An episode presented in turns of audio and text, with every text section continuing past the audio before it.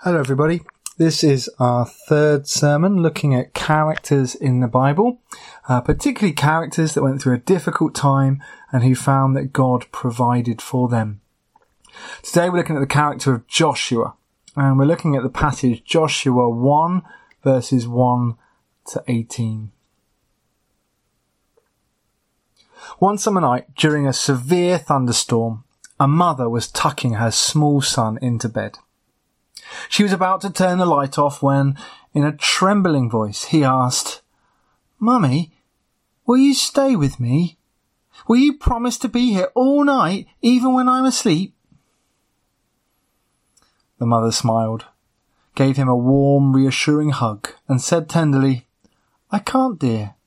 I have to sleep in Daddy's room. A long silence followed as she moved towards the door. At last, it was broken by a shaky voice saying, The big coward. We all know what it is to be afraid.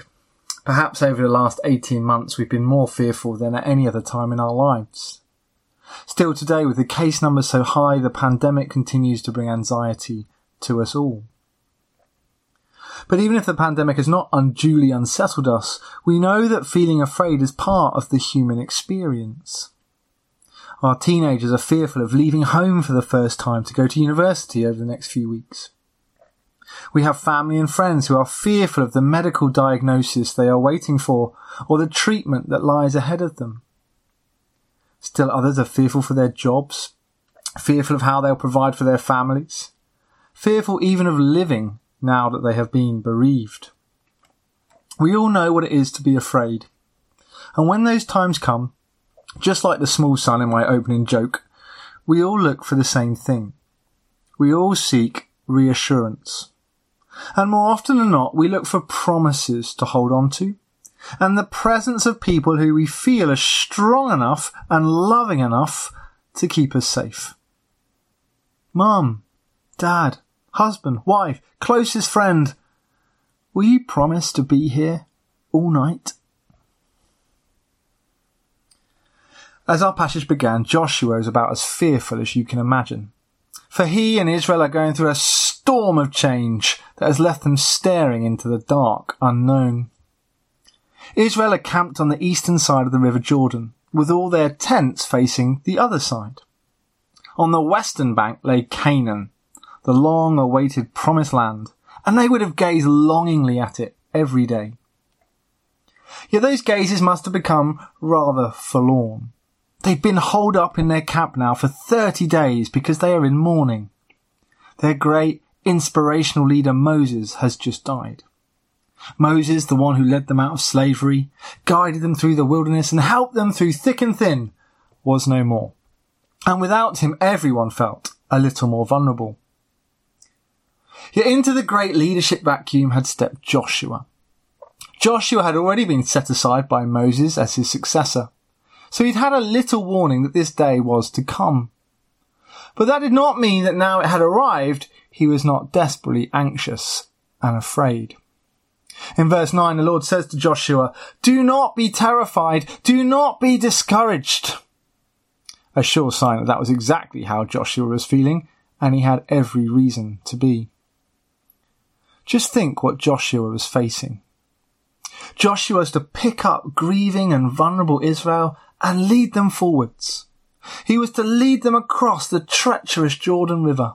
He was to march them into a vast unknown land. And when he gets there, he's to lead them in battle against hostile enemy tribes. Tribes so large and violent that when Israel had scouted out the land 40 years previously, they absolutely refused to go any further. So Joshua was a new leader, and he had to go and defeat great fortified cities and warrior tribes with a ragtag, easily frightened bunch of sheep herders.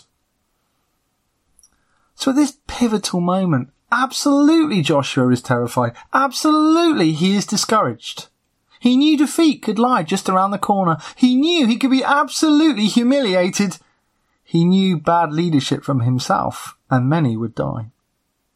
And perhaps worst of all, he knew that if the people for one moment sensed a whiff of his fear and anxiety, they would soon be breaking ranks, rebelling and refusing to follow him. That is exactly what they'd done to Moses over and over again. The people had proved themselves unruly and unmanageable. If they did it to great Moses, they would definitely do it to him. So in this moment, all the potential of the promised land awaits. But to get the people there, Joshua was going to have to summon up a huge amount of courage. He would need to be bold, steady, and resolute. He would need a fixed focus and a firm grip on the people. Where on earth was this courage going to come from? Well, at this point of very real human need and frightened emotion, the Lord himself turns up. The Lord himself has a message to give to Joshua that will supply him with every assurance he needs. Three times in these few verses, the Lord commands Joshua, be strong and courageous. And with these three commands come three great reasons for Joshua and us today to have courage when we face daunting situations.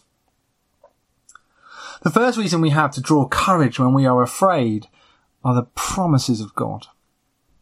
The very first thing the Lord reminds Joshua of in this extraordinary message is that the land on the west side of the Jordan that he's about to enter is to the land that the Lord has promised to give to his people.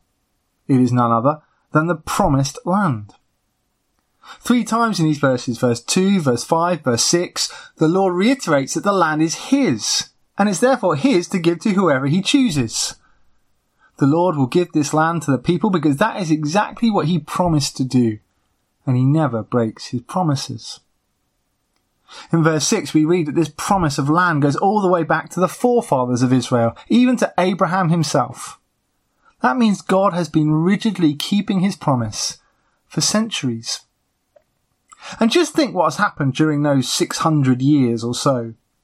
Abraham, Isaac, and Jacob have fought, squabbled, made mistakes, and come back again. Israel have been imprisoned as slaves in Egypt. They were busted out in the Exodus, only to fall incredibly short in the desert. Constant moaning and complaining, the idolatry of the golden calf, the greed and the infighting. For centuries, God has been holding on to his promise through thick and thin. Despite the continual failure and sin of his people, despite their continual rebellion and a turning of their backs, despite the continual breaking of the promises to God, God has never broken his promise to them. Despite the attacks of other nations, famine, drought, God has never let his people go, however bad the circumstances. God has stuck with Israel and kept his word. When God makes a promise, he keeps it. Of that we can be fully assured. To Joshua then, that meant that there was no way God was going to drop him in it now. He hadn't brought them this far, this close, to then allow Joshua's leadership to wreck it all. Joshua could lead courageously and confidently. To us today, it means we too can hold on and press forwards. Just think of some of the promises made to us in scripture. Jesus said he would be with us always, right to the very end of the age. Jesus promised to give us his peace and through the Holy Spirit to leave us with a guide and counselor at all times. Jesus promised us that he would come when we came to him with our burdens, he would give us rest. Jesus promised to forgive us for our mistakes and to grant us life eternal, stretching infinitely beyond even death itself. When God makes a promise, he keeps it. God has made us these promises that we can fall back on at any time, especially when we're daunted by changing circumstances or afraid of the unknown. Have courage. God has made promises to us. The second thing that the Lord tells Joshua is that he will be with him. In fact, I will be with you forms the framework that the whole of Joshua's commission sits within. In verse 5, God says, No one will be able to stand against you all the days of your life. As I was with Moses, so I will be with you. I will never leave you nor forsake you. In verse 9, God says, The Lord your God will be with you wherever you go. The Lord really could not make it any clearer. He will support Joshua wholeheartedly, just as he did Moses. He will never abandon Joshua. He will be a constant, never-ending presence wherever Joshua goes and for whatever Joshua comes up against. This is absolutely the assurance Joshua needs when he comes up against hostility. Joshua will not beat the Canaan tribes because he has a better army or better weapons or better strategy, because quite simply he hasn't. He has a bunch of cowardly shepherds in tents. Israel will gain the land for one reason and one reason only. The Lord is with them. And his almighty, majestic, sovereign presence is invincible and irrevocable. Nothing can defeat him or turn him aside. And notice also that this presence of God is not some abstract, airy fairy feeling or sensation either. This is not the presence of God in some general way as if he is just present everywhere. This is the very personal presence of God. Throughout this passage you see the Lord being mentioned in those small block capitals. In the Old Testament, the word Lord in small block capitals is used whenever the original Hebrew had the name Yahweh written. That name to the Jews was so holy they never used it, hence the change in the Bible. But that is what's there. God guarantees his presence by giving his personal name. Just as I would sign a check, Andrew Burnham, personally guarantee I will pay the money, God personally guarantees his presence by giving his name over and over again through this passage. The Lord is Israel's personal God. He is covenanted to them. He cares for them. He thinks and acts personally for them. When you get home, just count up how many times God says, I will, I am, I promised, I swore to you. God is going to act for Israel personally. His presence is guaranteed. Joshua knew he could not possibly wish for any more. And so too for us. A few moments ago, we reminded ourselves of the promise of Scripture that Jesus said he would be with us right to the end of the age, and so he will be. He'll be with us as individuals and with us as a church community as a whole. Today, no matter what you are facing, know that God is personally present with you. In fact, he lives inside believers by the presence of his Holy Spirit.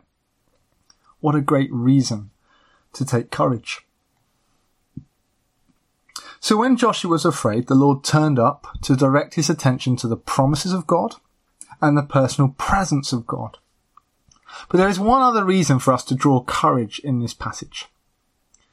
In verses 10 to 18, we see that God has provided Joshua with a precious resource. The people of God. As I said a few moments ago, at the beginning of the book of Joshua, the twelve tribes of Israel were holed up on the eastern bank of the Jordan River, knowing full well that they would soon need to travel over to the west. But by this point in the story, something important had happened. Moses had allowed two and a half of the twelve tribes to settle down and take land just where they were. The Reubenites, the Gadites, and the half tribe of Manasseh had seen the land on the east side of the Jordan, fallen in love with it, and decided that they did not want to go any further. At their request, Moses had told them they could stay where they wanted, on one condition. When the rest of their people went up to find their land on the west bank, they had to go with them to offer whatever support they could. Knowing this backstory explains then the details we find in verses 10 to 18. As Joshua begins to issue his marching orders, he reminds the two and a half tribes of their promise to their brothers and sisters. They are to travel with them and do what they can to help them settle as well. Now this is a difficult request. The Reubenites, Gadites and half tribe of Manasseh are going to have to give up some of the peace and tranquility of their land to go on potentially dangerous maneuvers but despite that, just listen again to their reply in verse 16. They answered Joshua, Whatever you have commanded us, we will do, and wherever you send us, we will go. Just as we fully obeyed Moses, so will we obey you. Whoever rebels against your word and does not obey it will be put to death. Only be strong and courageous. Those words are utterly emphatic. As part of God's people, they will go and do their duty all Israel, together, will bear its burdens, suffer its losses, pay its prices, and share its victories. These two and a half tribes will be behind Joshua and their brothers and sisters. They will be a strong buttress of support, despite the fact they have little personally to gain. In fact, they will give their lives to the cause, as we can see from the death penalty being issued for cases of rebellion. Joshua really is being surrounded here by the people of God. And as he feels that support, his fears melt away. I would like us to see that the same is true for us today. We may be the ones facing daunting days. We may be the ones who are afraid. But as God's people, we never have to go on alone. We have a church here on Islay to pray for us, practically support us, to weep with us and celebrate with us. There is much courage to be gained from that. Now, of course, there is so much more we could analyse from Joshua's life. Perhaps you might like to go and read the rest of his story. But already we've learnt an important lesson from him. When we are afraid in life, we can draw strength from the promises that God has made to us promises never to leave or forsake us, promises to give us hope and a future. We can also draw courage from the ongoing personal presence of God, in that wherever we go and whatever we face, God is there standing with us. And finally, we are to know as Christians that we always have the people of God to listen to our fears and to support us. People who will pray for and carry us until we can stand on our own two feet once more. If we draw on these resources, we really can overcome the fear and anxiety that we experience and press on in life, eventually finding the great joy that God wants for us. I'd like to leave us with one final thought. When we first meet Joshua in the Bible, his name was actually Hoshea. Hoshea in Hebrew means salvation. Yet when Moses began to sense the call on Joshua's life back in Numbers 13, he changed his name to Joshua. Joshua is slightly different from Hoshea. It means Yahweh is salvation or the Lord saves. In changing his name, Moses taught Joshua all that he needed to know. In life, we have to trust the Lord in everything, not ourselves. When we are afraid, Courage comes from God's promises and God's presence and God's people, never just from our own inward resources. So let us all remember that for whatever we are facing today. In our anxiety and fear, let us reach out for help. Let us reach out to God. Let us call on the name of Jesus in prayer and trust in the power of the Spirit. And we will find that our Father will give us all the courage that we need.